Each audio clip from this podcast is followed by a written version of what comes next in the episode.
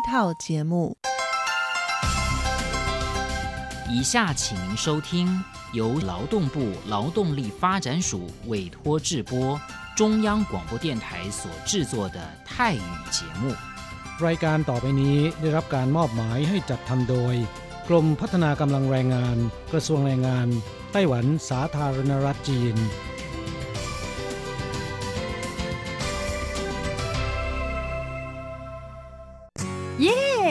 ลิกงานแล้ว พวกเราไปคาราโอเกะกันเถอะ ฉันมีธุระ เธอไปกันเถอะ เอ๊ะนานที่ปีหน จะนัดไปร้องเพลงกัน หรือว่าเธอมีนัดกับชายหนุ่มจ้า ใช่ก็ดีนะสิ ฉันจะไปทำงานหาเงินต่างหาก จริงเหรอ เลิกงานแล้วยังไปหาเงินได้อีก ทำไมดีจัง ไปทำที่ไหนอะจริงสิ แถวนี้มีโรงงานหนึ่งช่วงนี้ต้องการคนงานชั่วคราว ช่วงวันหยุดฉันก็ไปทำงานพิเศษที่นั่นจะได้หาเงินเพิ่มขึ้นอีกหน่อย อยากจะซื้อคอมพิวเตอร์ให้ลูกชายที่เมืองไทยลำไพไม่ได้นะ กฎหมายไต้หวันกำหนดไว้ว่า พวกเราจะต้องทำงานให้เท่าแก่ที่ยื่นขออนุญาตนำเราเข้ามาทำงานในไต้หวันเท่านั้น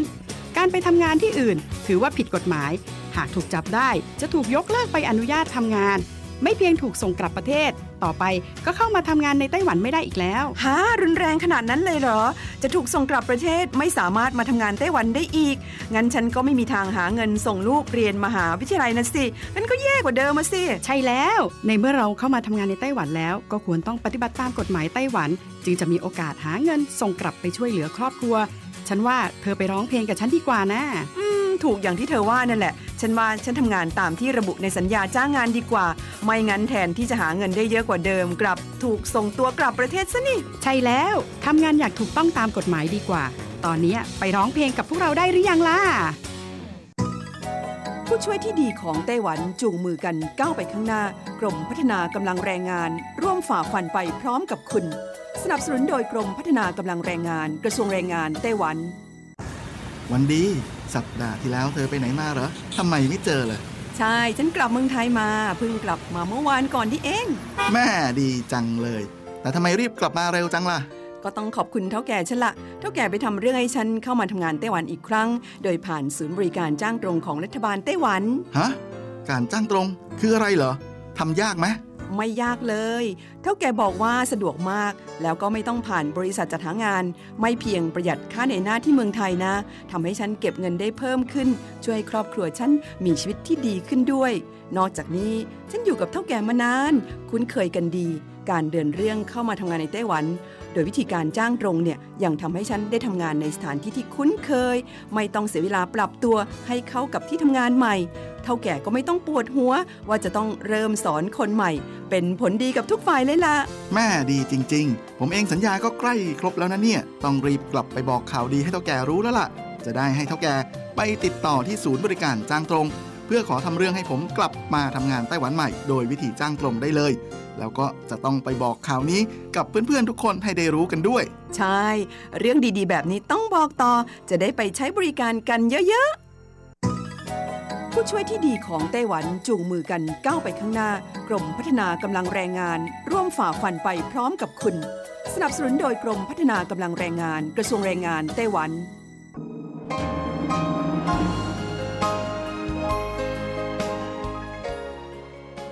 กลับมาฟังขณะนี้ท่านกำลังอยู่กับรายการภาคภาษาไทย Radio Taiwan International หรือ RTI ออกกระจายเสียงจากกรุงไทเปไต้หวันสาธารณรัฐจีน เป็นประจำทุกวันนะครับ นอกจากรับฟังทางเครื่องรับวิทยุได้แล้ว ยังสามารถรับฟังรายการผ่านระบบออนไลน์ได้ที่ thai.rti.org.tw หรือที่ RTI Fanpage นะครับ ขอเชิญติดตามรับฟังรายการของเราได้ ตั้งแต่บัดนี้เป็นต้นไป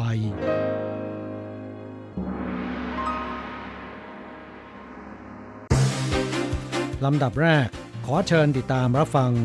ข่าวประจำวัน สวัสดีครับคุณฟังที่รักและเคารพทุกท่านครับ วันนี้ตรงกับวันพุทธที่ 5 พฤษภาคมปีพุทธศักราช 2564 นะครับสำหรับข่าวประจำวันจาก RTI ในวันนี้ก็มีผมกฤษณัยสายประพาสเป็นผู้รายงานนะครับ เราก็มาเริ่มต้นกันที่ข่าวคราวเกี่ยวกับการระบาดของโควิด -19 หรือโควิด -19 ในประเทศอินเดียนะครับ ซึ่งตอนนี้ก็รู้สึกว่ากำลังร้อนระอุนะครับ อย่างต่อเนื่อง แล้วก็มีผู้ติดเชื้อเนี่ยวันละหลายแสนคนเลยทีเดียวนะครับนายเทียนจงกวางรัฐมนตรีช่วยว่าการกระทรวงการต่างประเทศของไต้หวันสาธารณจีนนะครับ ก็ได้ระบุนะครับ โดยบอกว่าขณะนี้เนี่ยทางกระทรวงการต่างประเทศไต้หวันสาธารณจีนนั้นกำลังติดต่อประสานงานกับสายการบินเพื่อส่งเครื่องบินพิเศษ รับชาวไต้หวันที่มีความต้องการเดินทางกลับไต้หวันจากประเทศอินเดียนะครับ หรืออาจจะโดยสารเที่ยวบินของสายการบิน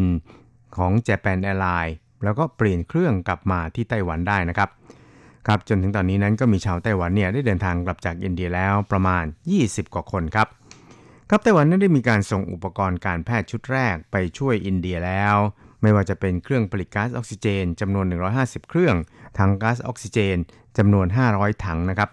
โดยส่งถึงอินเดียเมื่อวันที่ 2 ที่ผ่านมา ซึ่งก็จะมีล็อตที่ 2 และล็อตที่ 3 ติดตามมาในอนาคต แต่ในขณะนี้นี่นะครับ China Airlines ซึ่งเป็นสายการบินแห่งชาติของไต้หวันนั้น ไม่มีเที่ยวบินไปอินเดีย ดังนั้นกระทรวงการต่างประเทศของไต้หวัน จึงกำลังพิจารณาที่จะใช้บริการของ DHL หรือ FedEx หรือว่าเช่าเหมาลำนะครับ รวมทั้งอาจจะมีการพิจารณาส่งไปทางเรือเพื่อช่วยเหลืออินเดียแล้วครับ ครับอีกข่าวหนึ่งครับเราไปดูข่าวเกี่ยวกับทางด้านสำนักบัญชีกลางสภาบริหารของไต้หวันสาธารณจีนนะครับ ก็ได้ประกาศประมาณการอัตราการเจริญเติบโตทางเศรษฐกิจของไต้หวันในช่วงไตรมาสที่2นี่นะครับ ว่าจะอยู่ที่ประมาณร้อยละ 7.16 ไตรมาส 3 ร้อยละ 3.16 และไตรมาส 4 ร้อยละ 2.44 ครับ ในขณะที่ไตรมาสแรกนั้นพุ่งสูงถึงร้อยละ 8.16 ครับ โดยหมายความว่าตัวเลข GDP ปีนี้อาจจะทะลุเป้าที่ร้อยละ 5.23 ทีเดียวครับครับบรรยากาศทางเศรษฐกิจในไต้หวันนั้นร้อนระอุต่อเนื่องครับ แต่ว่าเงินเดือนค่าจ้างของผู้ใช้แรงงานในไต้หวันนั้นก็ยังคงขยับเป็นเต่าคลาน ก็ทำให้การปรับขึ้นเงินเดือนของข้าราชการฐานและครูในไต้หวัน ซึ่งถือเป็นหัวรถจักรในการปรับขึ้นค่าจ้างในไต้หวันด้วยนะครับ ก็กลายเป็นประเด็นร้อนในการประชุมสภานิติบัญญัติแห่งชาติในวันนี้นายอูปิงรุ่ยนะครับสสพักดีพีพีระบุว่า หากข้าราชการทหารและครูนำขบวน ปรับขึ้นเงินเดือนก่อนนี่นะครับ มันก็จะ ทำให้รัฐบาลนั้นมีเหตุผลที่จะไปเกลี้ยกล่อมให้ภาคเอกชนเนี่ยปรับค่าจ้างให้แก่พนักงานของตนนะครับ แล้วก็หวังว่าการเติบโตทางเศรษฐกิจที่เกิดขึ้นในไต้หวันนั้น จะมีการแบ่งปันให้แก่ประชาชนทุกกลุ่มด้วย ส่วนในไล่ซื่อเป่าสสพักกุมินตังก็บอกว่าหุ้นไต้หวันนั้นก็ร้อนระอุอย่างต่อเนื่องนะครับภาษีซื้อขายหุ้นนั้นก็ทุบสถิติด้วยเช่นเดียวกัน จึงหวังว่าทางสำนักบัญชีกลางนั้น จะมีการพิจารณาปรับเงินเดือนข้าราชการ ทหารและครูเป็นอันดับแรก จึงเห็นว่าสำนักงานบัญชีกลางนั้นควรพิจารณาในเรื่องนี้โดยเร่งด่วนนะครับ เพื่อแสดงบทบาทในฐานะเป็นตัวอย่างให้แก่ภาคเอกชน โดยสำนักบัญชีกลางก็รับปากนะครับว่า จะมีการศึกษาเรื่องนี้อย่างจริงจังครับทางด้านนายจูเจ๋อหมินนะครับผู้อำนวยการสำนักบัญชีกลางสภาบริหารไต้หวันสาธารณจีนนั้นก็บอกครับว่า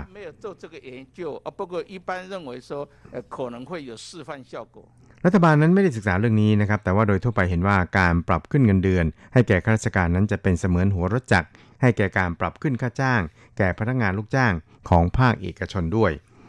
ครับอีกข่าวหนึ่งครับเราไปดูเกี่ยวกับศูนย์บัญชาการควบคุมโรคระบาดไต้หวันนะครับได้เปิดแถลงข่าวในตอนบ่ายวันนี้ ระบุสถานการณ์การระบาดของโควิด -19 นะครับบอกว่าไม่พบผู้ติดเชื้อจากชุมชนในไต้หวันแล้วนะครับ แต่พบผู้ติดเชื้อที่เดินทางมาจากต่างประเทศ รวมทั้งสิ้น 7 รายนะครับ โดยมาจากฟิลิปปินส์1ราย อินโดนีเซีย 3 ราย ญี่ปุ่น 1 ราย และสหรัฐ 1 รายนะครับ ครับ คลัสเตอร์การระบาดของกัปตันนักบินไชน่าแอร์ไลน์ที่เริ่มมาตั้งแต่ปลายเดือนเมษายนที่ผ่านมานี่นะครับ จนถึงขณะนี้นั้นมีผู้ติดเชื้อแล้วจำนวน 28 ราย วันนี้ก็เป็นวันแรกที่ตรวจไม่พบผู้ติดเชื้อคลัสเตอร์ดังกล่าว โดยในจำนวนนี้นะครับเป็นนักบิน 11 รายหนึ่งในนั้น เป็นนักบินที่ตรวจพบเชื้อที่ออสเตรเลียแอร์โฮสเตสหนึ่งราย พนักงานโรงแรมโนโวเทลที่ใช้เป็นที่กักตัวพนักงานไชน่าแอร์ไลน์จำนวน 5 ราย 6 ครอบครัวของพนักงานบนเครื่องก็มีการติดเชื้อรวมถึง 11 รายเลยทีเดียวครับครับจนถึงวันนี้นะครับยอดรวมสถิติผู้ติดเชื้อในไต้หวันนั้น รวมทั้งสิ้น 1,160 ราย เสียชีวิตเท่าเดิมครับ 12 ราย รักษาหายแล้ว 1,074 รายอย่างไรก็ดีครับเนื่องจากคลัสเตอร์นักบินไชน่าแอร์ไลน์ที่ยังคงต้องติดตามสถานการณ์ต่อไปอย่างใกล้ชิดนะครับ ก็ทำให้ผู้คนตื่นตระหนก และมีการใช้มาตรการป้องกันล่วงหน้าในเขตใกล้เคียงนะครับ ไม่ว่าจะเป็นกรุงไทเป นครนิวไทเป นครเถาหยวน แล้วก็นครอีหลานนี่นะครับ สั่งห้ามเยี่ยมไข้ในโรงพยาบาลทุกแห่งแล้วนะครับ รวมทั้งจำกัดจำนวนผู้เฝ้าไข้ได้ไม่เกินหนึ่งคน เช่นเดียวกับมาตรการการป้องกันในช่วงฤดูใบไม้ร่วง และฤดูหนาว เมื่อปลายปีที่แล้ว ทางนี้ก็เพื่อที่จะสกัดการระบาดของโควิด -19 ครับอีกข่าวหนึ่งครับเราไปดูเกี่ยวกับวันแม่สากลนะครับ ซึ่งก็จะตรงกับวันอาทิตย์ในสัปดาห์ที่ 2 ของเดือนพฤษภาคมของทุกปี ก็กำลังจะเวียนมาถึงในอีกไม่กี่วันข้างหน้าครับ ลุ่มสตรีนไต้หวันนั้นได้เปิดแถลงข่าวขึ้นในวันนี้เรียกร้องรัฐบาล ไม่ควรอาศัยแต่เพียงนโยบายแจกเงินอย่างเดียว เพื่อส่งเสริมให้คนมีบุตร แล้วโยนภาระการเลี้ยงดูเด็กทั้งหมด ให้เป็นหน้าที่ของคุณแม่เพียงฝ่ายเดียวนะครับแต่ว่าควรมุ่งเน้นในการปฏิรูปโครงสร้าง การดูแลเด็กเล็ก ซึ่งรวมถึงการเพิ่มเงินช่วยเหลือ เลี้ยงดูบุตรเป็นร้อยละ90 ของเงินเดือนครับส่งเสริมให้ฝ่ายชายนั้นลาเลี้ยงดูดูแลบุตรได้อย่างจริงจัง ส่งเสริมให้คุณพ่อต้องมีหน้าที่เลี้ยงดูบุตรเช่นเดียวกันกับคุณแม่ เพื่อลดภาระของคุณแม่ด้วยครับครับในช่วงหลายปีที่ผ่านมานะครับรัฐบาลไต้หวันนั้นมีการพยายาม แก้ปัญหาประชากรเกิดใหม่น้อย โดยการเพิ่มเม็ดเงินช่วยเหลือผู้มีบุตร เพื่อกระตุ้นความต้องการในการมีบุตรของคู่สามีภรรยาในขณะที่มูลนิธิสตรีในไต้หวันนั้นได้เปิดแถลงข่าว ก่อนถึงวันแม่สากลระบุว่า สตรีวัยมีบุตรนั้นต้องใช้เวลาอย่างยาวนานไปกับการทำงานนะครับมีวันพักผ่อนน้อย ซึ่งถูกเรียกกันว่าเป็นความจนวันพักผ่อนนะครับ หากรัฐบาลมีนโยบายที่จะปฏิรูปส่งเสริมการมีบุตรจริง ๆ แล้ว ไม่ว่าจะแจกเงินเพิ่มขึ้น ส่งเสริมการมีบุตรมากแค่ไหน ก็คงยากที่จะแก้ไขปัญหานี้ได้ครับ คุณหงหุยเฟินนายกสมาคมสตรีไต้หวันนั้นบอกว่าการให้เงินช่วยเหลือ 90%ของเงินเดือนนั้น ต้องหลีกเลี่ยง อย่าให้กลายเป็นเพียงแค่การลงโทษพ่อแม่ครับ และไม่ควรใช้เพดานสูงสุด ของการประกันภัยแรงงานที่มีเพียง 45,800 เหรียญไต้หวันมาเป็นบรรทัดฐาน แต่ควรปรับให้เท่ากับการประกันอุบัติเหตุจากการทำงานคือ 72,800 เหรียญไต้หวันนะครับ จึงจะมีแรงดึงดูดพอ ให้ผู้ชายนั้นกลับมาช่วยเลี้ยงดูแลลูกด้วยนะครับครับอีกข่าวหนึ่งเราไปดูเกี่ยวกับจินเหมินนะครับ ก็พบซากหมูมีเชื้ออหิวาแอฟริกาอีกแล้วครับ ซึ่งก็มีการสั่งห้ามส่งออกนอกพื้นที่เป็นเวลา 1 สัปดาห์ ครับศูนย์รับมือภัยพิบัติอหิวาแอฟริกา ในหมูของไต้หวันนั้นบอกว่าเมื่อที่ 1 พฤษภาคมที่ผ่านมานะครับที่เกาะจินเหมินซึ่งเป็นเกาะรอบนอกของไต้หวัน แล้วก็ตั้งอยู่ฝั่งตรงข้ามกับมณฑลฟูเจี้ยนของจีน พบซากหมูลอยติดมาขึ้นฝั่งอีกหนึ่งตัว และเมื่อเก็บตัวอย่างไปตรวจนะครับ ก็พบว่าเป็นซากหมูตายจากเชื้ออหิวาแอฟริกา เป็นเชื้อตัวเดียวกันกับที่เกิดการระบาดในเมืองจีนนะครับ จึงสั่งห้ามส่งเนื้อหมูออกจากพื้นที่เป็นเวลาอย่างน้อย 1 สัปดาห์ เพื่อความมั่นใจในความปลอดภัยของอาหารครับครับศูนย์รับมือนั้นบอกว่ากรมตรวจโรคพืชและสัตว์คณะกรรมการการเกษตรไต้หวันได้รับแจ้งจากหน่วยลาดตระเวนยามฝั่งที่ 12 ของไต้หวันว่า มีประชาชนพบซากหมูตายอยู่ที่ชายฝั่งอูซาเจียว จึงได้ส่งเจ้าหน้าที่ป้องกันโรคระบาดประจำเทศบาลจินเหมินไปยังที่เกิดเหตุครับ เก็บตัวอย่างไปตรวจเชื้อ แล้วนำซากหมูนั้นไปฝังหรือว่าเผาทำลายทันทีครับ ขณะเดียวกันก็ได้มีการฆ่าเชื้อบริเวณโดยรอบ ส่วนตัวอย่างนั้นก็ส่งไปตรวจที่สถานีตรวจเชื้อปศุสัตว์ต่อไปครับนายสีหยงปินนะครับรองอธิบดีกรมตรวจโรคพืชและสัตว์คณะกรรมการการเกษตรไต้หวันบอกว่า ผลการตรวจนั้นพบเชื้ออหิวาแอฟริกา แล้วก็ผลตรวจ DNA เมื่อวานนี้ ก็พบว่าเป็นเชื้อตัวเดียวกันกับที่เกิดการระบาดในเมืองจีนแบบ 100%ทีเดียวครับ ก็บอกว่าเนื่องจากเกาะจินเหมือนนั้น ตั้งอยู่ใกล้กับมณฑลฟูเจี้ยน และแซ่เหมินของจีน ใกล้ทางออกสู่ทะเลของแม่น้ำจิวหลง ซึ่งพบซากหมูตายปะปนมากับขยะลอยมาถึงชายฝั่งของเกาะจินเหมือนหลายครั้ง เพราะฉะนั้นเนี่ยเหตุที่เกิดขึ้นนั้นเทศบาลจินเหมินก็ไม่อาจประมาทได้ สั่งการให้ฆ่าเชื้อเจ้าหน้าที่ทุกคน รถยนต์ และเครื่องมือที่สัมผัสกับหมูตัวนี้ทั้งหมดแล้วนะครับ สุดท้ายครับเราไปติดตามเกี่ยวกับกรีนอีโกนานะครับอารวาสภาคกลางไต้หวันวันเดียวเนี่ยจับได้ถึง 9 ตัว แถมไข่อีก 8 ฟองครับ เมื่อสัปดาห์ที่แล้วชาวบ้านที่จังหว่าพบกรีนอีโกนาเพ่นพ่านอยู่ริมถนน ก้มลงจับได้ตัวเบร์เริ่มเป็นตัวเมียด้วย จับได้ตัวแรกอีกตัวนั้นก็โผล่ออกมาวิ่งเร็วมากหลบเข้าไปในสวนมะม่วง มีเสียงหลบเข้าไปใต้ใบไม้ แต่ก็ถูกจับจนได้ ที่ใต้พุ่มไม้ยังมีอีกตัวหนีไม่รอดถูกตะข่ายจับได้อีกตัว พอคุยพงหญ้าออกเจอรูเบอร์เริ่ม ในนั้นมีไข่ของกรีนอีโกนาสีขาวหลายฟองทีเดียว แล้วก็ตรงนั้นก็ยังมีอีกฟอง อากาศร้อนนั้นมะม่วงเริ่มสุกแล้ว กลิ่นหอมโชยชวน ดึงดูดฝูงอีกัวนาแถมยังขุดรูออกไข่ซะอีก แล้วก็ยังปีนป่ายข้ามกำแพงบ้านโรงเรียนอนุบาลเข้าไปตากแดดอารมณ์ดีซะด้วย ชาวบ้านที่มีประสบการณ์จับอีกัวนาวันเดียวจับได้ถึง 9 ตัว กับไข่ของมันอีก 8 ฟอง คิดว่า น่าจะมีคนเลี้ยง แล้วเอามาปล่อยทิ้งเอาไว้รีนอูกาน่านั้นแพร่พันธุ์ได้เร็วมาก กินพืชผลเป็นอาหาร คุณสูฉีหอยผู้อำนวยการกองคุ้มครองสัตว์ป่าเตือนว่าหากพบกรีนอีกัวนาให้แจ้งเทศบาลทันที เราก็จะส่งเจ้าหน้าที่ไปจับป้องกันความเสียหาย ที่จะเกิดขึ้นกับพืชผลเกษตรได้ หากจับอีกัวนาได้นะครับก็ควรรีบแจ้งเจ้าหน้าที่นำไปดำเนินการที่เหมาะสม อย่าปล่อยทิ้งเอาไว้ ก็จะก่อให้เกิดความเสียหายได้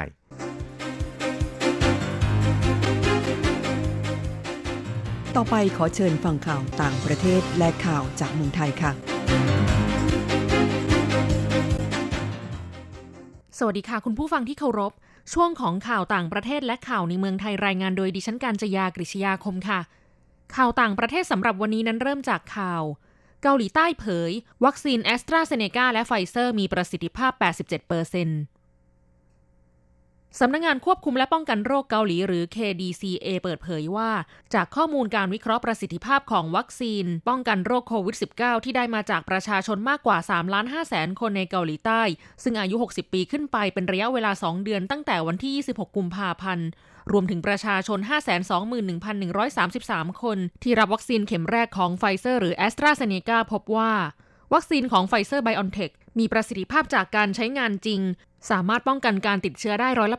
89.7 หลังจากฉีดเข็มแรกไปแล้วอย่างน้อย 2 สัปดาห์ ส่วนวัคซีนของแอสตราเซเนกามีประสิทธิภาพร้อยละ86 แสดงให้เห็นว่าวัคซีนทั้งสองขนาน ให้การคุ้มกันโรคได้ดีหลังจากฉีดวัคซีนเข็มแรก ดังนั้นประชาชนควรเข้ารับการฉีดวัคซีนให้ครบตามเวลาที่แนะนำไว้ เนื่องจากประสิทธิภาพในการป้องกันการติดเชื้อไวรัสจะเพิ่มขึ้นอีก หลังจากรับวัคซีนเข็มที่ 2 แล้ว ขณะนี้เกาหลีใต้ฉีดวัคซีนป้องกันโควิด -19 ให้ประชาชนไปแล้วร้อยละ 6.7 จากประชากรทั้งหมด 52 ล้านคน โดยตั้งเป้าว่าจะฉีดวัคซีนให้ได้ร้อยละ 70 ของประชาชนภายในเดือนกันยายนนี้ เพื่อให้เกิดภูมิคุ้มกันหมู่ภายในเดือนพฤศจิกายนปีนี้ ข่าวต่อไป อังกฤษวางแผนให้ประชากรอายุ 50 ปีขึ้นไป ฉีดวัคซีนโควิดเข็มที่ 3อังกฤษจะให้ประชาชนที่มีอายุ 50 ปีขึ้นไป มีสิทธิ์ในการฉีดวัคซีนป้องกันโรคโควิด -19 เข็มที่ 3 ในช่วงฤดูใบไม้ร่วง ซึ่งตรงกับช่วงเดือนกันยายนปีนี้ เพื่อป้องกันการแพร่ระบาดอย่างสิ้นเชิงก่อนถึงเทศกาลคริสต์มาส นายคริสวิตตี้หัวหน้าเจ้าหน้าที่การแพทย์ของอังกฤษ ปฏิบัติหน้าที่กำกับดูแลโครงการฉีดวัคซีนป้องกันโรคโควิด -19 กำลังดำเนินการทดลองใน 2 ทางเลือก ทางเลือกแรกจะใช้วัคซีนป้องกันโรคโควิด -19 ที่พัฒนาขึ้น เพื่อรับมือกับเชื้อโควิด -19 สายพันธุ์ใหม่ที่เกิดจากการกลายพันธุ์ ส่วนทางเลือกที่ 2 จะใช้วัคซีนเข็มที่ 3 จากวัคซีนที่ใช้ในอังกฤษปัจจุบันนี้ ได้แก่ 1. ไฟเซอร์ไบออนเทค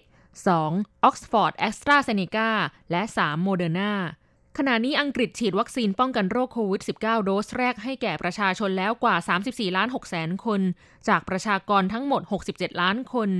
ซึ่งอังกฤษได้สั่งซื้อวัคซีน 8 ขนาน มีจำนวนรวมกว่า 510 ล้านโดส โดยที่วัคซีนบางขนานยังอยู่ในขั้นตอนพัฒนา นายแมตต์ แฮนค็อก รัฐมนตรีว่าการกระทรวงสาธารณสุขของอังกฤษเปิดเผยว่า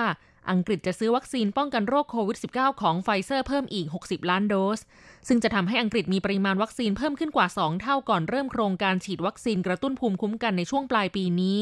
โดยก่อนหน้านี้อังกฤษได้สั่งซื้อวัคซีนของไฟเซอร์จำนวน 100 ล้านโดส และนำมาฉีดให้แก่ประชาชนร่วมกับวัคซีนของแอสตราเซเนกาและโมเดอร์นาต่อไปขอเชิญคุณผู้ฟังรับฟังข่าวในเมืองไทยค่ะ อย. ยืนยัน วัคซีนไฟเซอร์ยังไม่เข้าประเทศไทย นายแพทย์ไพศาลดั่นคุ้ม เลขาธิการคณะกรรมการอาหารและยาหรืออย. ชี้แจงกรณีมีการกล่าวอ้างว่า วัคซีนไฟเซอร์เข้ามาใช้ในประเทศไทยแล้ว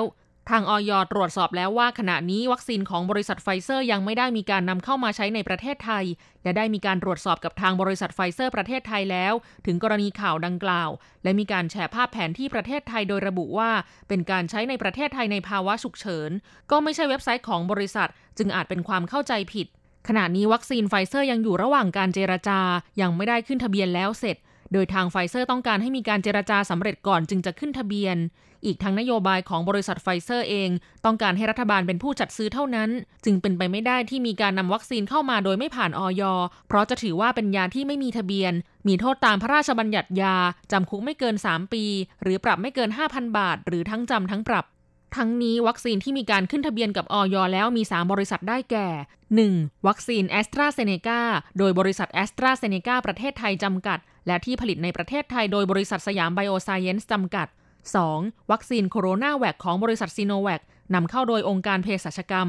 และ 3. วัคซีนจอห์นสันแอนด์จอห์นสัน โดยบริษัทแจนเซนซีแลกจำกัด ต่อไปเป็นอัตราแลกเปลี่ยนประจำวันพุธที่ 5 พฤษภาคม พุทธศักราช 2564 อ้างอิงจากธนาคารกรุงเทพสาขาไทเป โอนเงิน 10,000 บาทใช้เงินเหรียญไต้หวัน 9,190 เหรียญ แลกซื้อเงินสด 10,000 บาทใช้เงินเหรียญไต้หวัน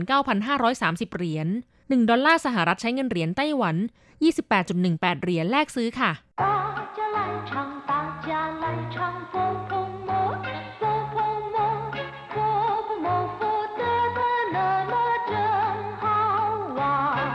สวัสดีครับเพื่อนผู้ฟัง พบกันในวันนี้เราจะมาเรียนสนทนาภาษาจีนกลาง บทเรียนที่ 7 ของแบบเรียนชั้นกลาง บทที่ 7 หยุดพักผ่อน ในบทนี้นะครับเราจะไปเรียนรู้คำสนทนาที่เกี่ยวข้องกับการหยุดพักผ่อนจากหน้าที่การงาน และก็การไปท่องเที่ยวอย่างต่างประเทศนะครับ 第七课休假一对话休假时，你打算去哪儿？如果旅费够， 我想去国外旅行。去哪国呢？欧洲跟旅行团去吗？不打算自助旅行。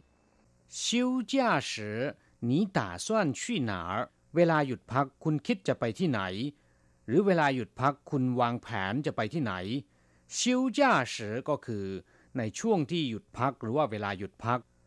如果旅费够我想去国外旅行 ถ้ามีเงินค่าเดินทางพอ ผมคิดจะไปเที่ยวต่างประเทศ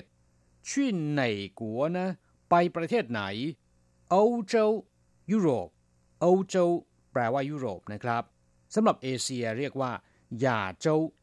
跟旅行团去吗ไปกับกรุ๊ปทัวร์ใช่ไหม不打算自助旅行ไม่ใช่ ผมจะไปเที่ยวเอง ครับผู้ฟังหลังจากที่ทราบความหมายในคำสนทนาในบทเรียนนี้ผ่านไปแล้วนะครับ ต่อไปขอให้พลิกไปที่หน้า 32 ของบทเรียน เราจะไปเรียนรู้คำศัพท์ใหม่ๆ ในบทเรียนนี้นะครับ และเช่นเคย เรามาฟังคุณครูอ่านคำศัพท์ก่อนหนึ่งรอบ 二生字与生词休假休假、休息休息、放假放假、假日 假日、旅费旅费、旅行旅行、旅行团旅行团、自助自助、依旧依旧、想想、 ตอนนี้มาอธิบายความหมายของคำศัพท์กันนะครับ ชิวเจียแปลว่าลาพักหรือว่าหยุดพักผ่อน หมายถึงว่าหยุดพักชั่วคราวจากหน้าที่การงานลำพังเฉพาะคำว่าชิวก็แปลว่าพัก หยุดหรือว่าเลิกนะครับ อย่างเช่นว่า ชิวฉีแปลว่าพักผ่อน เวลาที่เราทำงานหรือว่าเดินไปนานๆนะครับ รู้สึกว่าเหนื่อย เราก็ต้องพักผ่อนจะพูดว่ากงจั่วไทเล่ยล่ะชิวฉีอีชาทำงานเหนื่อยมาก พักผ่อนสักครู่ ชิวที่แปลว่าเลิกนะครับ อย่างเช่นว่า ชิวเฉวย หยุดเรียน ชิวหุยเลิกประชุม ชิวเฉียง เลิกคิด ทุยชิว ปลดเกษียณ ส่วนคำว่าเจียแปลว่าวันหยุด หรือที่ภาษาอังกฤษเรียกว่า holiday อย่างเช่นว่าฟั่งเจียหยุดงาน หรือถ้าเป็นโรงเรียนก็หมายความว่าหยุดเรียนหรือว่าหยุดเทอมนะครับ สู่เจียการหยุดเรียนในช่วงฤดูร้อน หรือว่าการปิดภาคเรียนช่วงฤดูร้อน หรือที่เรียกตามภาษาอังกฤษสั้น ๆ ว่าซัมเมอร์นะครับชุนเจีย วันหยุดในช่วงเทศกาลฤดูใบไม้ผลิหรือเทศกาลตรุษจีนฉิงเจียแปลว่าขอลาหยุดงาน หรือว่าขอลาหยุดเรียนชั่วคราวเพื่อไปทำกิจธุระที่จำเป็นบางอย่างชื่อเจียขอลาหยุดงานไปทำธุระส่วนตัวเรียกว่าชื่อเจียส่วนขอลาหยุดงานเนื่องจากป่วย เรียกว่าปิ้งเจียนะครับเจ้าฤวันหยุดอาจจะเป็นวันหยุดประจำสัปดาห์หรือว่าวันหยุดประเพณีนิยมก็ได้นะครับ เมื่อนำคำว่าชิวกับเจียมารวมกันแล้ว ก็จะได้ความหมายว่าลาหยุดพักผ่อนหรือว่าหยุดพักชิวฉีอธิบายไปแล้วนะครับเมื่อครู่นี้แปลว่าหยุดพัก ใช้เมื่อเวลาเราทำอะไรสักอย่างหนึ่ง แล้วก็รู้สึกมีอาการเหนื่อย ต้องการหยุดพักผ่อน เพื่อให้ร่างกายหายจากความเหน็ดเหนื่อย อย่างเช่นว่าซิ่งขู่ละชิวฉีหัวปะเหน็ดเหนื่อยมาก พักผ่อนสักครู่เถิดฟังจ้าคำนี้อธิบายไปแล้วเช่นกัน แปลว่า หยุดงานหรือว่าหยุดเรียนนะครับ อย่างเช่นว่า 今天是劳动节工厂放假一天วันนี้เป็นวันแรงงานแห่งชาติ โรงงานหยุดทำงานหนึ่งวัน ส่วนคำว่าจ้ารื่อแปลว่าวันหยุด ซึ่งอาจจะเป็นวันหยุดประจำสัปดาห์หรือวันหยุดตามประเพณีนิยมก็ได้ อย่างเช่นว่า一到假日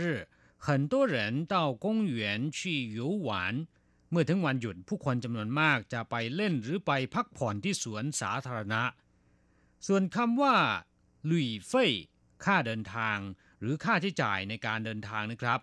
คำว่าลุยก็แปลว่า เดินทางทัศนาจร เช่นว่าลุยเคอร์ผู้เดินทาง ผู้โดยสาร หรือว่านักท่องเที่ยวนะครับลุยถูในระหว่างเดินทางลุยกวนโรงแรมสิงลุยกระเป๋าเดินทาง ส่วนคำว่าเฟยนะครับ แปลว่าเงิน หรือค่าบริการ อย่างเช่นว่าสวยเตี้ยนเฟยค่าน้ำค่าไฟนะครับ 伙食费ค่าอาหาร กุยเฟ่ค่าธรรมเนียม医药费ค่ารักษาพยาบาล กวานหลี่เค่าดูแลหรือว่าค่าบริการจงเจี้ยเฟ่ค่าบริการจัดหางานหรือค่าหัวคิว อย่างเช่นว่าค่าหัวคิวที่คนงานไทยจะต้องจ่ายให้กับบริษัทจัดหางานก่อนจะเดินทางมาทำงานที่ไต้หวันนะครับ เมียนเฟ่ยแปลว่าไม่เสียเงินหรือว่าฟรีลุยเฟ่ยก็คือค่าเดินทางนะครับ ส่วนคำว่าหลุยสิงแปลว่าทัศนาจรแปลว่าท่องเที่ยวลุยสิงถวนก็คือกลุ่มคณะท่องเที่ยวนะครับ หรือว่ากรุ๊ปทัวร์ อย่างเช่นว่า公司要带我们到泰国旅行บริษัทจะพาพวกเราไปท่องเที่ยวที่ประเทศไทยจื้อจู้นะครับ แปลว่าช่วยตนเอง เช่นว่าจื้อจู้ชั้นอาหารที่ไม่มีคนเสิร์ฟ ต้องตักเองหรือบุฟเฟ่นั่นเองนะครับ ลำพังเฉพาะคำว่าจื้อตัวเดียวก็แปลว่าตนเอง ด้วยตนเองคำคำนี้สามารถนำไปผสมกับตัวอักษรอื่นๆ ให้ความหมายว่าด้วยตนเอง อย่างเช่นว่าจื้อต้งสมัครใจทำเอง ไม่ต้องรอให้ผู้อื่นมากระตุ้นนะครับ หรือจะแปลว่าอัตโนมัติก็ได้จื้ออ้ายรักตัวเอง รักเกียรติของตนเอง แต่ถ้าหากว่าผู้จื้อจื้ออ้ายจะมีความหมายตรงข้ามนะครับ คือไม่รู้จักรักเกียรติของตัวเองเลยจื้อจีแปลว่าตัวเองนะครับ จื้อจีเหรินคนกันเองจื้อต้าแปลว่าถือดีหรือว่าอวดดีนะครับจื้อไหลสวยน้ำที่มาเองซึ่งก็คือน้ำประปานั่นเองจื้อหรานธรรมชาติจื้อเหยวแปลว่าเสรีภาพจื้อสิงเชอก็แปลว่า รถจักรยาน หรือว่ารถถีบสองล้อนะครับ อีกคำหนึ่งจิ้วเฉียงคำนี้เมื่ออยู่กลางประโยคเนี่ยใช้เชื่อมสองประโยคเข้าด้วยกันนะครับ จะแปลว่า ก็จะคิดแต่ อย่างเช่นว่า 一谈到榴莲就想吃เมื่อพูดถึงทุเรียนก็อยากจะทาน一看到它我就想笑เมื่อเห็นเขาผมก็อยากจะหัวเราะกลับผู้ฟังหลังจากที่เรียนรู้คำศัพท์ในบทเรียนนี้ผ่านไปแล้วนะครับ ต่อไปเราจะไปทำแบบฝึกหัดกัน ขอให้พลิกไปที่หน้า 33 แล้วก็อ่านตามคุณครูนะครับ三练习休息时就不想工作是啊 我一到假日就想去旅行，跟朋友去还是跟团去？都可以，自助也行。休息时就不想工作เวลาพักก็ไม่อยากจะทำงาน休息时คือเวลาพัก就不想工作ก็ไม่อยากจะทำงาน是啊我一到假日就想去旅行ใช่สิเมื่อถึงวันหยุดทีไร ผมก็คิดแต่อยากจะไปท่องเที่ยว是啊แปลว่าใช่สิ跟朋友去还是跟团去ไปกับเพื่อนหรือไปกับกรุ๊ปทัวร์跟朋友去ไปกับเพื่อน还是跟团去หรือไปกับกรุ๊ปทัวร์都可以自助也行ได้ทั้งนั้น ไปเที่ยวแบบช่วยตนเองหรือไปเองก็ได้都可以แปลว่าได้ทั้งนั้น 自助也行ไปเที่ยวแบบช่วยตนเองหรือไปเองก็ได้คำว่าเย่ฉิง แปลว่า ก็ได้เหมือนกัน ครับผู้ฟังหลังจากที่เรียนบทเรียนนี้ผ่านไปแล้วนะครับ หวังเป็นอย่างยิ่งว่า จะทำให้ท่านสามารถพูดภาษาจีนกลางได้คล่องแคล่วมากขึ้น โดยเฉพาะคำสนทนาที่เกี่ยวกับการท่องเที่ยวนะครับ เราจะกลับมาพบกันใหม่ในบทเรียนถัดไป สวัสดีครับ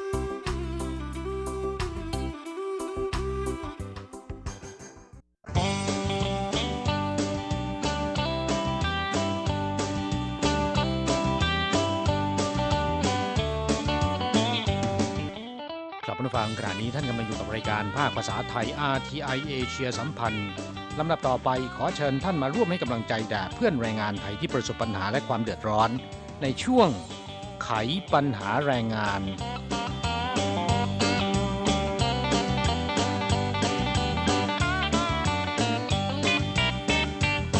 ครับช่วงนี้ไต้หวันเข้าสู่หน้าร้อนกันแล้วนะครับ แล้วก็ในช่วงหน้าร้อนก็มี โรคที่มักจะเกิดการระบาดซึ่งมากับยุงนะฮะค่ะ ซึ่งก็มีอยู่หลายโรคด้วยกันนะคะ แต่ที่ดังๆในไต้หวันนั้นเห็นจะเป็นโรคไข้เลือดออกเต็งกีนะคะ ครับ เพราะฉะนั้นกระทรวงแรงงานไต้หวันเนี่ยก็มีความห่วงใยสุขภาพของแรงงานไทย ขอให้รายการเราช่วยประชาสัมพันธ์ให้แรงงานไทยได้รับทราบถึงพิษภัยของมแมลงตัวเล็กๆ ที่เรียกว่ายุงนะฮะซึ่งก็เป็นพาหะของโรคหลายโรคด้วยกัน ยุงนั้นแม้นจะเป็นมแมลงขนาดเล็กนะครับ แต่เป็นพาของโรคหลายชนิดที่อาจจะส่งผลร้ายทำให้เราเจ็บป่วยพิการ หรือถึงขั้นเสียชีวิตก็ได้นะครับ เพราะฉะนั้นการตระหนักถึงอันตรายของโรคที่เกิดจากยุง และรู้จักป้องกันตนเองจากการถูกยุงกัดอย่างเหมาะสม จึงเป็นสิ่งสำคัญ เพราะจะช่วยลดความเสี่ยงจากการติดเชื้อโรคจากยุงนะครับ ค่ะแน่นอนแล้วก็เป็นการป้องกันที่ต้นเหตุด้วยนะครับเพราะว่าโรคเหล่านี้นั้นมันมากับยุงก็คือยุงเป็นพาหะ หากเราสกัดได้ตั้งแต่ต้นลมก็คือ ไม่ให้ยุงกัดก็จะไม่นำพาโรคมาสู่เรานะคะครับมาแนะนำโรคที่มากับยุง ซึ่งพบได้บ่อยในไต้หวันกันก่อนนะครับ อย่างที่คุณอัญชันบอกไปแล้วเมื่อสักครู่ ก็คือโรคเต็งกีหรือไข้เลือดออกนั่นเองนะครับ ซึ่งมักจะพบที่ภาคใต้ เป็นเขตพื้นที่ที่มีอากาศร้อนนะครับคล้ายๆบ้านเรานะสภาพอากาศเอื้ออำนวยต่อการวางไข่ของยุง แต่ว่าระยะหลังๆนะครับภาคกลางในภาคเหนือก็มีการระบาดของโรคที่มากับยุง โดยเฉพาะไข้เลือดออกเช่นกันนะค่ะโดยเฉพาะในสภาพแวดล้อมที่มีน้ำขังนะคะหรือว่าบริเวณที่อยู่ใกล้ป่า อย่างเช่นแถวภาคเหนืออย่างนครนิวไทเป หรือแม้แต่กรุงไทเปเองก็ตามมีภูเขาเยอะ แล้วก็มีเส้นทางเดินป่า ซึ่งก็ไม่ถึงกับชันมากนักนะคะ ก็คือมีบันไดขึ้นแล้วก็ชาวบ้านที่นี่เนี่ยนิยมไปเดินป่ากันนะคะเขาไปเดินออกกำลังกาย แม้จะไม่ใช่เป็นป่าดงดิบ แต่ว่าก็มีต้นไม้ขึ้นหนาครึ้มนะคะ เพราะฉะนั้นบริเวณเหล่านี้เนี่ยมักจะเป็นที่อยู่ของยุงนะคะครับมาทำความรู้จักกับไข้เลือดออกก่อนนะฮะซึ่งก็เป็นโรคที่มากับยุง แล้วก็พบบ่อยที่สุดในไต้หวันนะครับ โดยเฉพาะที่ภาคใต้นะแต่ละปีเนี่ยมีผู้ติดเชื้อนะเป็นพันๆรายเลยทีเดียว ไข้เลือดออกเนี่ยนะครับก็เป็นโรคที่มียุงลายเป็นพาหะนะครับ สาเหตุเกิดจากเชื้อไวรัสเดงกี เพราะฉะนั้นคนไต้หวันถึงเรียกโรคนี้เรียกว่าเติงเก๋อเร่อเป็นชื่อที่ทับศัพท์เต็งกีนั่นเองนะฮะค่ะเติงเก๋อเร่อนะครับแปลว่าโรคไข้เลือดออกเต็งกีนะครับครับก็มีทั้งหมด 4 สายพันธุ์ด้วยกัน และไม่ติดต่อจากคนสู่คน แต่จะติดต่อโดยผ่านยุงเป็นพาหะนะครับ ค่ะ คือยุงมากัดคนที่ ป่วยเป็นโรคไข้เลือดออก แล้วก็ไปกัดต่ออีกคนหนึ่ง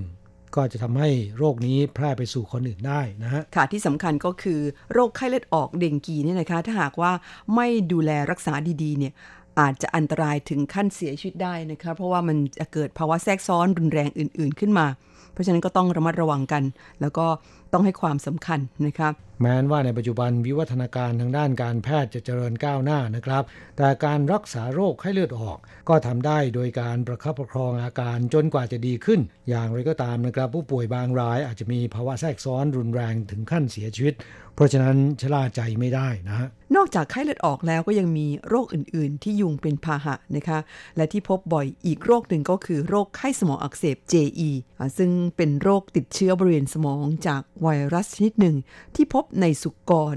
และนกนะคะ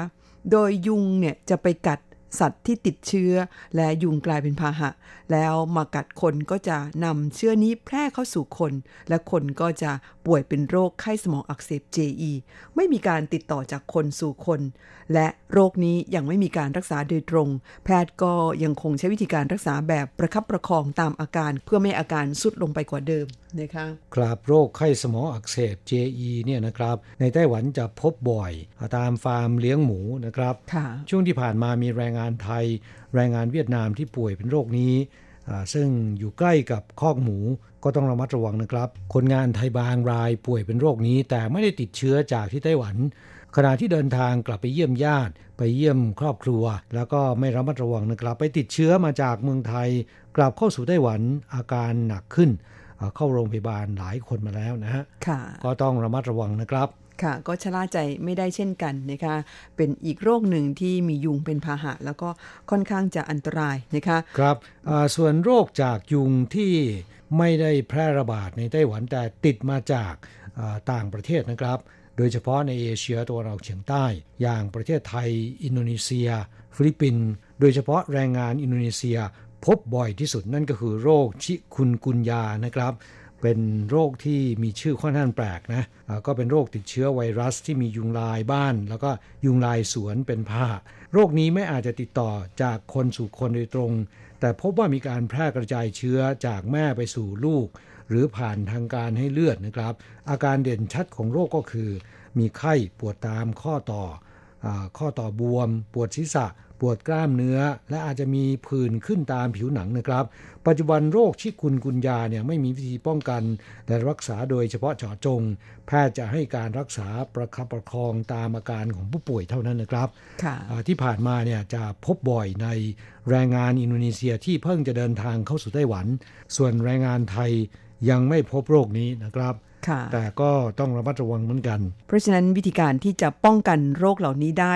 อย่างได้ผลนี่นะคะก็คือพยายามป้องกันไม่ให้ถูกยุงกัดนะคะ โดยวิธีการที่จะป้องกันไม่ให้ถูกยุงกัดที่ดีที่สุดนั้นมีแนวทางปฏิบัติดังต่อไปนี้ ซึ่งเราเองก็ปฏิบัติเหมือนกันนะคะในช่วงหน้าร้อนแล้วก็หากว่าไปในสถานที่ที่อาจจะมียุงค่อนข้างชุกชุมเนี่ยนะคะ อย่างเช่นว่า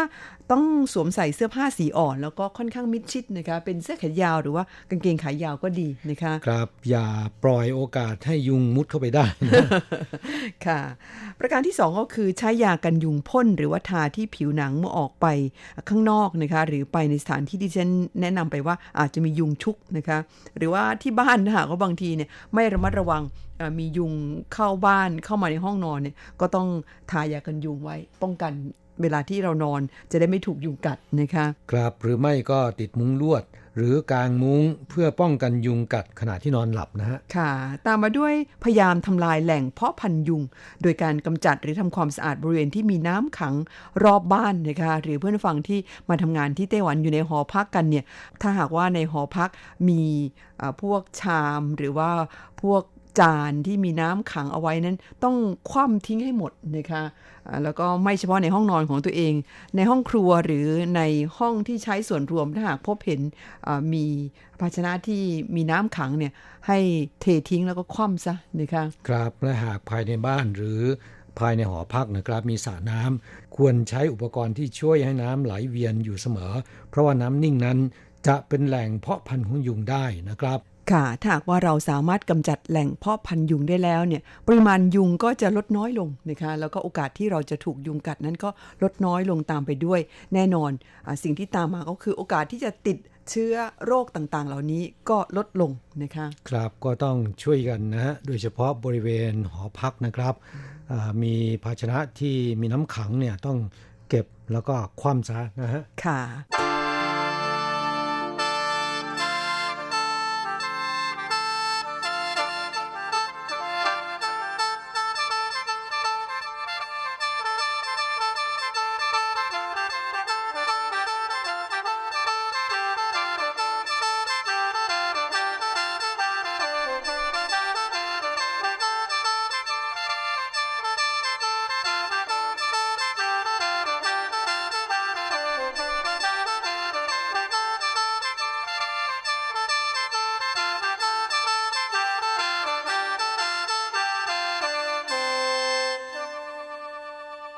กลับนอกจากโรคที่มากับยุงแล้วนะครับ อีกเรื่องหนึ่งที่ต้องระมัดระวังโดยเฉพาะอย่างยิ่ง ในช่วงหน้าร้อนมักจะเกิดไฟไหม้หอพักได้ โดยเฉพาะอย่างยิ่งการต่อปลั๊กพ่วง และการชาร์จไฟมือถือนะครับโดยทั่วไปหากว่าเราซื้อโทรศัพท์มือถือเนี่ยก็จะมีที่ชาร์จไฟมาพร้อมอยู่แล้วนะครับที่ชาร์จไฟแบบนี้ได้มาตรฐานไม่ค่อยมีปัญหาเท่าไหร่ แต่บางคนไปซื้อที่ชาร์จไฟต่างหาก ซึ่งไม่ได้มาตรฐาน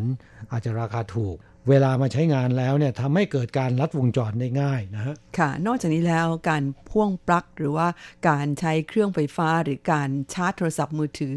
พร้อม ๆ กันหลายตัวหลายอันนี่นะคะ ในปลั๊กเดียวกันเนี่ยก็เป็นอันตรายอย่างยิ่ง เพราะว่ามันอาจจะทำให้เกิดการใช้ไฟฟ้าในปริมาณเกินจำกัดนะคะ หรือว่าเกินที่เขากำหนดเอาไว้ ก็จะทำให้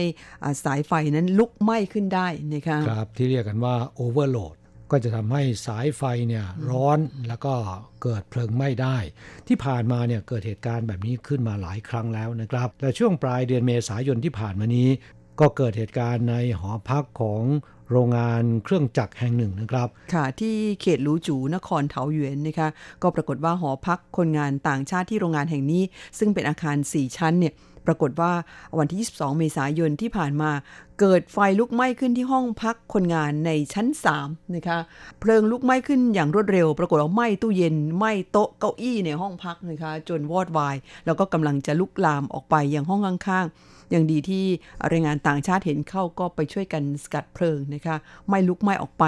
เจ้าหน้าที่ดับเพลิงเนี่ยเดินทางมาถึงก็ช่วย ดับไฟลงได้ ไม่ได้เสียหายมากนักนะคะ นี่ยังถือว่าโชคดีที่เป็นช่วงกลางวัน ถ้าก็เป็นช่วงกลางคืนทุกคนหลับกันอยู่นะคะอาจจะไม่มีใครรู้ตัว แล้วก็ไม่ได้แจ้งเจ้าหน้าที่เขา หรือว่าไม่ได้ช่วยกันสกัดไฟเนี่ยมันอาจจะถึงขั้นมีการเสียชีวิตได้นะคะครับที่ผ่านมาหอพักคนงานไทยก็เคยเกิดเหตุการณ์เพลิงไหม้บ่อย ๆ นะครับแม้นจะไม่ถึงขั้นเสียชีวิตนะแต่ทำให้ข้าวของของคนงานไทยเนี่ยเสียหายโดยเฉพาะ เอกสารสำคัญพวกพาสปอร์ต แล้วก็เข้าของเครื่องใช้ถูกไฟไหม้ไปหมดนะครับ ก็วุ่นวายกันไปละค่ะนะคะสาเหตุสำคัญก็เนื่องมาจากคนงานต่อปลั๊กพ่วงนะครับ แล้วก็ไปใช้เครื่องใช้ไฟฟ้า ไม่ว่าจะเป็นพัดลม หม้อหุงข้าว กาต้มน้ำไฟฟ้านะฮะและในปัจจุบันที่อันตรายก็คือที่ชาร์จไฟแบบไม่ได้มาตรฐานนะฮะเพราะฉะนั้นรายการของเราก็ขอเตือนเพื่อนแรงงานไทยนะครับว่าอ ย่าต่อปลั๊กพ่วง แล้วก็อย่าฝ่าฝืนกฎระเบียบของหอพักนะครับ ในปัจจุบันโรงงานต่างๆ ภายในหอพักเนี่ยเขาจะมีกฎระเบียบห้ามมีการต่อปลั๊กพ่วง และต่อสายไฟพ่วง ไปใช้เครื่องไฟฟ้าหลาย ๆ ตัวนะครับ นอกจากนั้นหอพักส่วนใหญ่ โดยเฉพาะหอพักใหม่ ๆ นะครับ ที่ให้ความสำคัญเรื่องความปลอดภัยเนี่ย เขาจะมีที่ชาร์จไฟให้โดยเฉพาะนะ หมายถึงว่าใช้ร่วมกันใช่ไหมคะในห้องรับแขกร่วมกันหรือว่าห้องสันทนาการพวกนี้ ครับบางคนก็กลัวว่ามือถือชาร์จไฟทิ้งไว้เนี่ย กลัวว่าคนอื่นจะเอาไปนะครับมันจะหายไหมคะไม่ต้องกลัวนะเขามีเขามีกล้องวงจรปิด หลายตัวจับตากันอยู่นะครับ ค่ะ ก็มีมาตรการป้องกันนะคะก็ทำให้คนงานมีที่ชาร์จไฟที่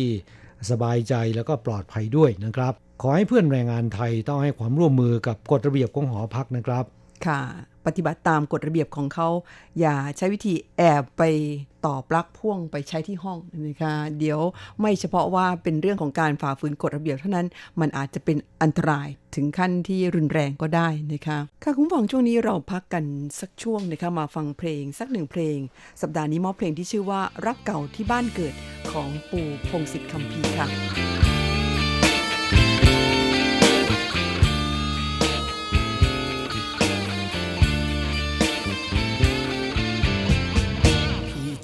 บ้านนาไปห้าหกปี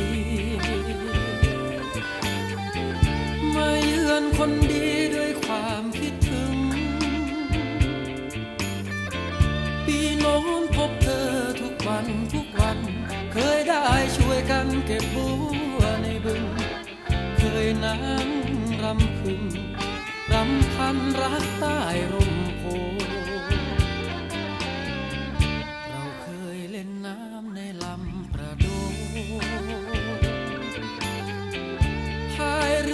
โพดอกสโน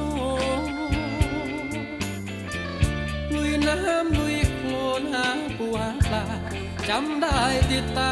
แต่เล็กจนโตบร้องไห้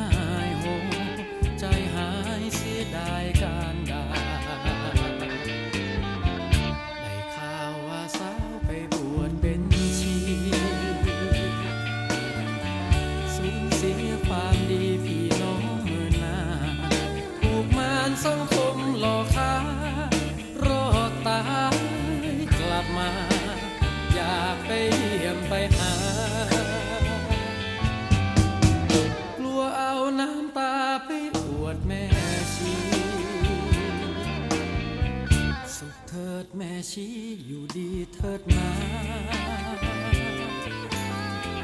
พลอยโม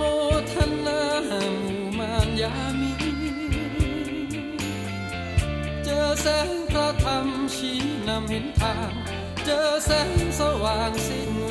รกันที ลาแล้วแม่ชีชาตินี้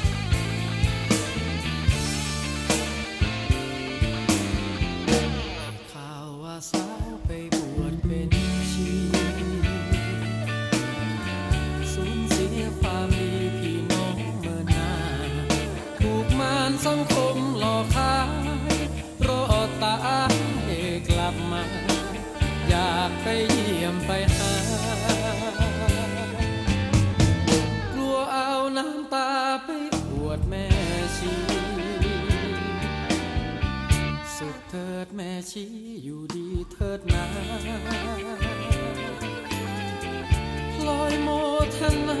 หมู่มารยามีเจอแสงพระธรรมชี้นำเห็นทาง เจอแสงสว่างสิ้นเวรกันทีลาแล้วแม่ชี ชาตินี้ขอโมทนา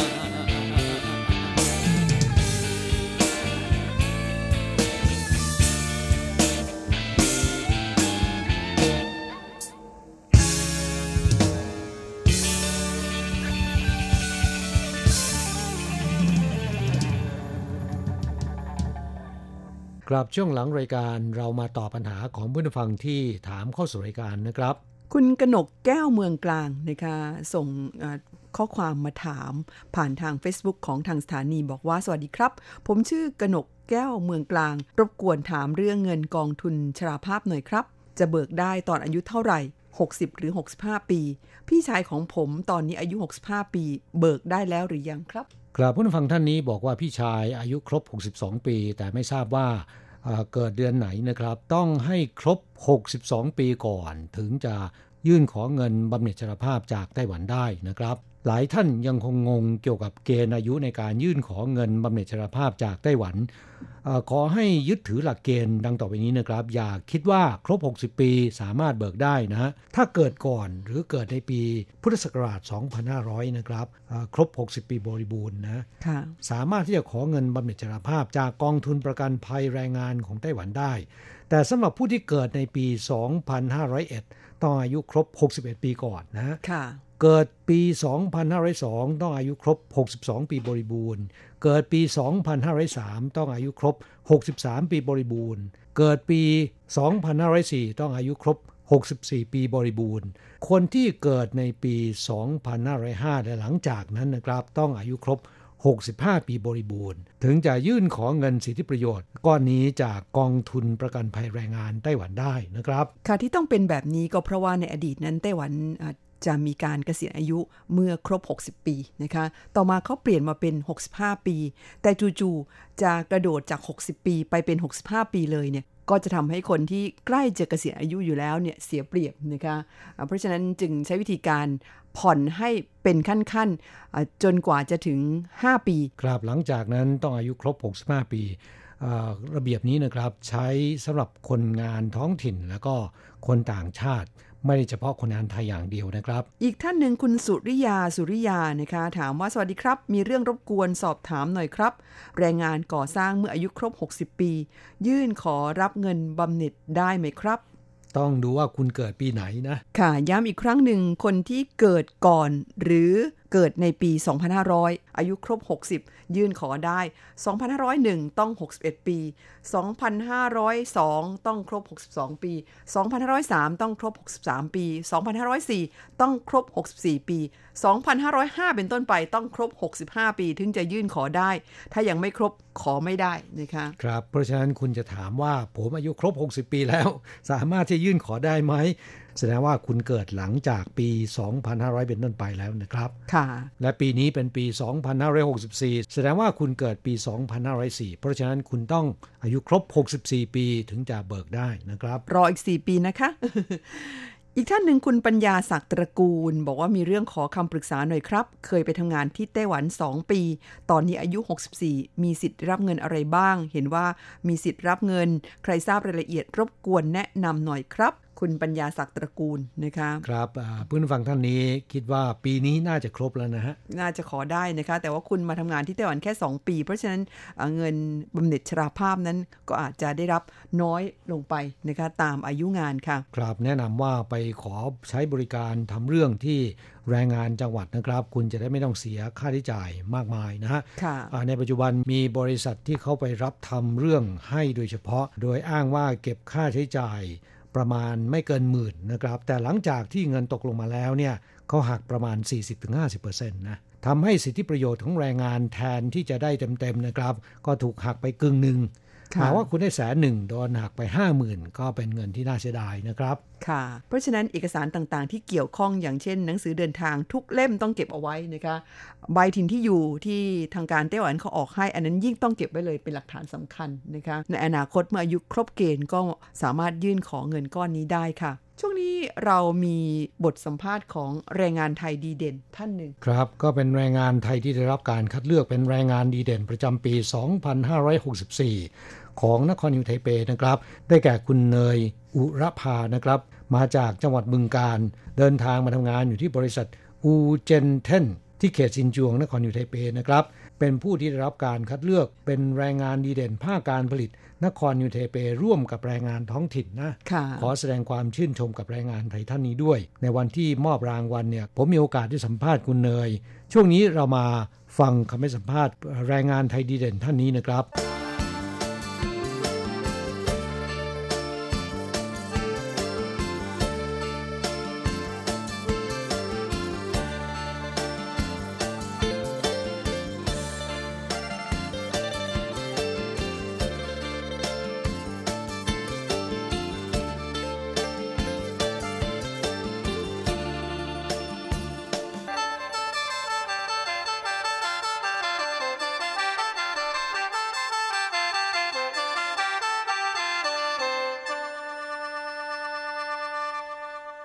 มก็มาจากอำเภอประคาตไอ้จังหวัดบึงการครับผม